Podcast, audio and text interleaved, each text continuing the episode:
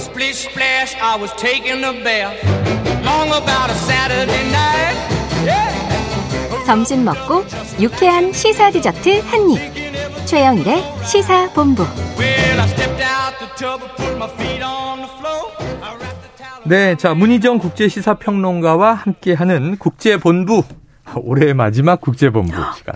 아, 그러네요. 네, 내년 예. 내년이 돼요. 그러네요. 예. 자 평론가님은 나와 계십니다. 어서 오세요. 네, 안녕하십니까. 아, 그러면 문득 네. 아, 올해를 정리하는 뉴스들을 가지고 나왔어야 했나라는 생각이 잠깐 아유, 들었지만 저희는 그런 의례적인 것보다는 실시간 세계가 돌아가는 상황이 중요하기 때문에 어, 근데 아마 오늘 전해드리는 뉴스들을 보시면은 네. 올한 해가 결국은 이런 것들로 점철됐구나를 짐작하실 수 있는 내용들이에요. 지구촌이 어땠는가. 네. 자 이거 말이죠. 프랑스 파리 참 이게 이 프랑스 대혁명 자유의 상징. 이 백인 인종차별주의자가요 크루드족을 향해서 총을 난사하는 사건이 벌어졌다고 해요. 어떻게 된 그렇습니다. 일입니까? 이게 파리 10지구라고 해서 번화가예요. 네네네. 여기에 이제 쿠르드족들이 이제 주로 모여서 생활하고 있는 문화센터가 있는데 어. 이쪽 이제 출입구에서 사람들이 내려오고 있는데 이쪽을 향해서 이제 총을 발사를 한 겁니다.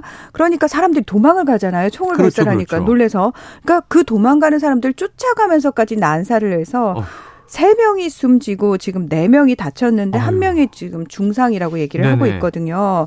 근데 이 사람이 어떤 사람이냐 봤더니 프랑스 철도 기관사로 일을 하다가 네. 은퇴를 했다고 합니다. 네. 69세의 프랑스 국적의 남성인데요. 본인이 이제 경찰한테 어떻게 잡혔냐면은 음. 사람들이 이제 제압을 하니까 네. 제압을 하고 경찰이 이제 출동을 해서 인계를 하는 과정에서 음. 내가 몇 명이나 죽였냐? 나 인종차별주의자다라고 얘기를 아, 했다는 그래요? 거예요. 자, 그러니까 이제 현지 언론들 보도에 따르면은 이 사람이 크루드족을 겨냥해서 이번 테러를 계획했다 이런 진술을 했다 이런 네네. 얘기까지 나온 겁니다. 근데 실제로 이제 조사를 해보니까 나는 외국인 혐오 주의자고 아. 그래서 외국인을 대상으로 범죄를 저질렀다라고 본인이 직접 이야기를 했다고 합니다. 네. 어, 경찰은 일단 이분이 이제 제정신은 아닌 것 같아요. 그래서 네네. 의사들 소견에 따라서 조사를 일시 중단하고 어. 정신병원으로 옮긴 상태라고 합니다. 그래요. 지금 엠마누엘 마크롱 프랑스 대통령을 비롯해서 많은 정치인들이 쿠르드인들이 파리 중심부에서 끔찍한 공격의 표적이 됐다면서 극우 단체들을 비판을 했고요. 음. 하지만 제랄드 다르마냉 내무부 장관 이 사람이 이제 경찰 조직을 총괄하고 있는 사람인데 음. 용의자가 분명히 외국인을 표적으로 삼았다면서도 쿠르드족을 노린 것인지는 확실하지 않다. 이렇게 약간 선을 그어서 이야기를 했습니다. 네. 수사의 책임자는 조금 신중하고 네. 정치인들은 이거 이제 비판을 하고 있는데 자, 그런데 이 총격 사건이 벌어진 곳 쿠르드족 문화센터가 있는 곳이다. 그렇죠. 쿠르드족이 많이 음. 모인다 얘기는 해주셨는데 여기서 쿠르드족의 시위가 벌어지고 있다 이렇게 이제 기사가 있어서 네. 그 시위의 이유는 뭡니까? 그러니까 앞서서 그 내무부 장관의 발언하고 관련이 있어요. 아. 예. 자, 프랑스 당국은 이번 공격을 인종차별주의 성향을 가진 외로운 늑대형 인물이 아. 벌인 범행, 그러니까 개인의 단독 아, 범행으로 단독 보고. 예, 보고 있어서 사건 수사도 국립 대테러 검찰청이 아닌 파리 검찰이 진행을 하고 아. 있는데요. 근데 쿠르드 공동체는 뭐라고 얘기를 하냐면 이건 명백히 쿠르드인을 겨냥한 테러다. 네네네. 이게 왜 그냥 단순 범죄냐? 이거 음. 테러로 규정해 달라라고 이야기를 하고 있는 겁니다. 네. 특히 쿠르드족들은 본인들을 가장 강력하게 탄압해온 튀르키예가 이 사건의 배후에 있다고 네, 네. 주장을 하고 있는데 음. 그러니까 실제로 2013년에 쿠르드족 여성 활동가 3명이 끔찍하게 살해당하는 사건이 발생을 했거든요. 음. 이때 이제 용의자가 튀르키예 국적의 용의자였습니다. 네네. 근데 당시에 용의자가 재판을 앞두고 스스로 목숨을 끊거든요. 어. 사망을 하면서 이제 사건이 흐지부지 된 적이 있기 때문에 아마도 이제 쿠르드들 입장에서는 족들 입장에서는 아 이거 튀르키예가 또다시 우리를 겨냥한 거 아니냐라는 음. 의심을 할 수밖에 없고요. 그래서 진상 규명을 좀 제대로 해달라. 그리고 우리의 안전 조치에 대해서 확답을 달라라고 이야기를 하면서 시위를 벌이고 있는 겁니다. 네. 자, 그래요. 알겠습니다. 앞으로 수사 상황과 과연 단독범이냐, 음. 배후가 있느냐, 이건 정말 면밀한 수사로 밝혀져야 되겠죠. 자, 다음은 미국 소식입니다. 이 빙하기가 온 것 같다. 이런 얘기가 나올 정도로 네. 기록적인 한파가 몰아치고 있어요? 그렇습니다. 이제 우리도 왜 사실 뭐 지진이 나거나 한파 주의보 이런 거 문자 받잖아요. 음. 맞아요. 미국인들도 지금 60% 정도가 이 한파나 폭설과 관련한 주의보 또는 경보 메시지를 받았다고 합니다. 네. 자, 그 정도로 지금 미국이 며칠째 역대 최악의 기상 상황을 보이고 있는데요. 그래요? 북부 지역 같은 경우에는 체감 온도가 영하 50도래요. 그래서 외출하지 마시라고 나가시면 동상 걸리니까. 영하 50도요? 예. 지금 그래서- 10도도 추운데 우리나라. 맞습니다. 이 서부 일부 지역을 제외하고 미국 대부분이 피해를 입은 것으로 알려졌는데 전국적으로 고속도로 폐쇄됐고요. 그리고 이 빙판길 교통사고, 음. 폭풍 피해, 조난 등으로 21일 이후 7개 주에서 최소 30명 이상이 야, 사망을 했다라고 네네. 얘기를 하는데 이 사망자도 사실 계속 늘어나고 있는 네네. 상황입니다. 특히 이제 이번에 아마 그 영상 보신 분들 계실 텐데 뉴욕주에 있는 버팔로 지역이라는 곳에는 네. 최고 180cm의 눈이 내렸어요. 어후, 위험하네요. 1.8m 사람이 그냥 잠기네요. 그렇죠.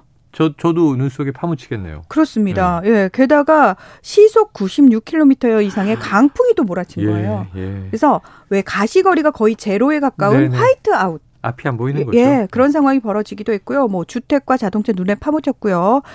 그러면 이제 사람들을 구하러 가야 되는 구급차, 네. 소방차들도 이거 못 움직이죠. 못 움직이는 네네. 상황이 되는 겁니다. 자, 지난 22일 오하이오에서는 또 폭설로 약 50대의 차량이 추돌해가지고 예. 4명이 숨졌고요. 캔자스 주에서도 빙판길 교통사고로 3명이 사망을 했습니다. 뭐, 음. 그 이외에도 뭐 약 170만 가구와 기업들의 전력이 끊겼고요. 자, 이 이렇게 전력 공급이 원활치 않다 보니까 미국 전역에서 지역별로 단계적으로 순환 정전에 돌입할 아, 예고를 네네. 하기도 했습니다. 자, 이러다 보니까 항공기 당연히 예, 수천 편이 취소되고 연기되고 네. 난리가 났고요. 이번 폭설과 한파는 북극 주변을 맴도는 이른바 폭탄 사이클론 때문이라고 하는데 네. 평소에는 이 폭풍을 북극의 제트 기류가 막아준대요. 네, 네. 그런데 이 기후 변화로 이 제트 기류가 그냥 밑으로 쭉 처지면서 강추위가 몰아친 거라고 합니다. 야, 우리나라도 지금 뭐 북극 기단, 시베리아 기단, 지구 온난화인데 왜 이렇게 올겨울 춥지? 다들 얘기하시는데, 어휴, 미국 영하 50도에 강풍까지. 정말 이게 안전 유의해야 되겠습니다. 이번엔 중국으로 가보겠습니다. 이 코로나19 확진자가 네, 봉쇄를 풀면서 폭발적으로 증가하고 있잖아요. 네. 화장장에 이 시신이 엄청나게 몰려들고 있다는 기사를 봤어요. 네, 뭐 확진자가 2억 5천만 명에 이른다. 어휴, 하루 확진자는 네. 3,700만 명이 넘는다. 이런 얘기까지 지금 나오고 있는데요. 동부 연안 지역의 저장성 같은 경우에는 이거는 지방 정부가 발표한 내용입니다. 네. 하루 감염자가 100만 명을 넘어선 것으로 네, 예, 발표가 네. 됐고요. 뭐 병원마다 안치실이 포화 상태에 달했기 어. 때문에 시신을 집에 안치하는 경우도 있고요. 화장장은 24시간 풀 가동을 해도 밀려드는 시신을 제때 처리하지 못할 지경이라고 합니다. 네. 그러니까 평소에 4배 이상을 처리를 하고 네. 있다고 하고요. 급기야 25일 광저우 장례 서비스 센터가 업무가 너무 증가해서 우리 어쩔 수 없다 이러면서 장례 서비스를 내년 1월 10일까지 잠정 중단한다고 아이고. 발표를 했습니다. 그래서 네네. 겨우 화장만 가능하다 이렇게 공고를 했고요. 지금 중국 정부가 지난 7일부터 PCR 전수 검사는 중단을 했거든요. 그리고 지난 14일부터는 아예 무증상 감염자 통계는 발표하지 않았습니다. 네네. 자, 그리고 코로나19로 숨진 사망자에는 폐렴이라든지 호흡 부전으로 숨진 사람만 집계가 됩니다. 네. 그래서 일일 신규 사망자는 0명이라고 발표가 한 명도 없을 때도 있는 거예요. 화장장은 이런 상황인데. 그러니까 실제 뭐 확진자라든지 사망자 수치하고 당국 발표 수치가 너무 다르잖아요. 네. 그러니까 이것과 관련해 가지고 정부 발표 못 믿겠다 이런 얘기가 계속 나오니까 음.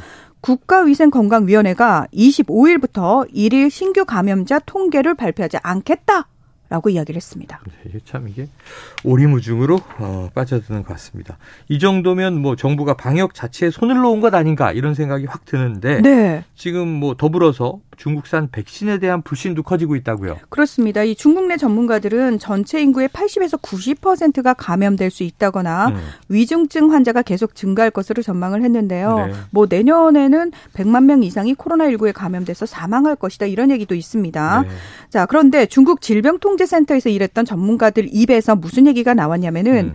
중국산 백신은 면역력 수준에 불과하기 때문에 감염 예방에 큰 효과가 없다. 네. 이런 얘기가 나온 겁니다. 어허. 그러니까 중국이 자체 개발한 불활성화 백신인 시노팜과 시노백 백신이 음. mRNA 백신보다 효능이 낮다는 연구 결과까지 네네. 나온 거예요. 자, 그러니까 이제 중국에서는 외국산 백신을 맞기 위해서 마카오나 홍콩으로 떠나는 사람들도 늘고 있다고 음. 합니다. 자, 그런데 중국 당국은 무슨 얘기냐? 우리 백신 효능 좋다. 그리고 이제 미국이 사실 이게 이제 이렇게 폭발적으로 증가하는 이유 중에 하나가 백신 접종을 잘 안 하기 때문이고 사람들의 네네. 불신 때문이잖아요. 그래서 백신을 지원을 해줄까라고 얘기를 했는데 중국 정부가 공식적으로 거부했습니다. 아. 니 우리 충분히 가능해라고 아. 이야기를 했고요. 지금 독일 같은 경우에는 올라프 슈얼츠 독일 총리가 왜 중국 방문하지 않았습니까? 네네. 그때 이제 얘기한 게 뭐였냐면 중국 내에 있는 독일 사람들한테 제발 음. 독일의 화이자 백신 좀 맞힐 수 있게 해달라라고 네네. 해서 지금 화이자 백신이 중국으로 들어갔고 독일 사람들 위주로 지금 접종이 시작이 됐습니다. 네, 그래요. 알겠습니다. 짧게 한번 아프가니스탄 소식 보죠. 여성들에게 대학 교육 금지령이 내려지고 네. 비정부기구 NGO 활동까지 금지됐다. 이게 좀 살벌하네요. 네. 사실 탈레반이 지난해 8월에 정권을 재탈환하면서 처음에는 이제 국제사회의 눈치를 좀 봤어요. 네. 그러면서 여성이라든지 성소수자 인권 우리 보호할 어, 거야라고 그래, 얘기를 했는데 우리 그렇지 않아요, 막 그랬는데 맞아요. 근데 얼마 지나지 않아서 사실 본성을 드러냈죠. 그래서 음. 여성들의 인권이 거의 곤두박질을 쳤는데 네. 그 동안에도 여자 반 남자 반 나눠 가지고 수업을 진행을 했거든요. 네. 근데 이제는 아예 학교 오지 마. 근데 이유가 뭐냐 그랬더니 음. 니들이 복장 규정을 잘 안 지켰어. 음. 그래서 추가 통보 있을 때까지는 네. 학교도 오지 말고 그리고 NGO 활동도 안 된다라고 알겠습니다. 얘기를 해서 NGO 활동으로 먹고 사는 많은 네. 여성들이 네. 지금 위험에 처했습니다. 이란도 지금 아유 반정부 시위가 히잡 때문에 벌어졌는데 말이죠. 자 지금까지 문희정 국제시사 평론가와 국제 상황 알아보는 국제본부였습니다. 오늘 말씀 고맙습니다. 고맙습니다. 자 최영일의 시사본부 오늘 준비한 내용 여기까지 전해드렸습니다. 저는 내일 화요일 낮 12시 20분에 다시 찾아뵙도록 하겠습니다. 오늘도 청취해주신 여러분 고맙습니다.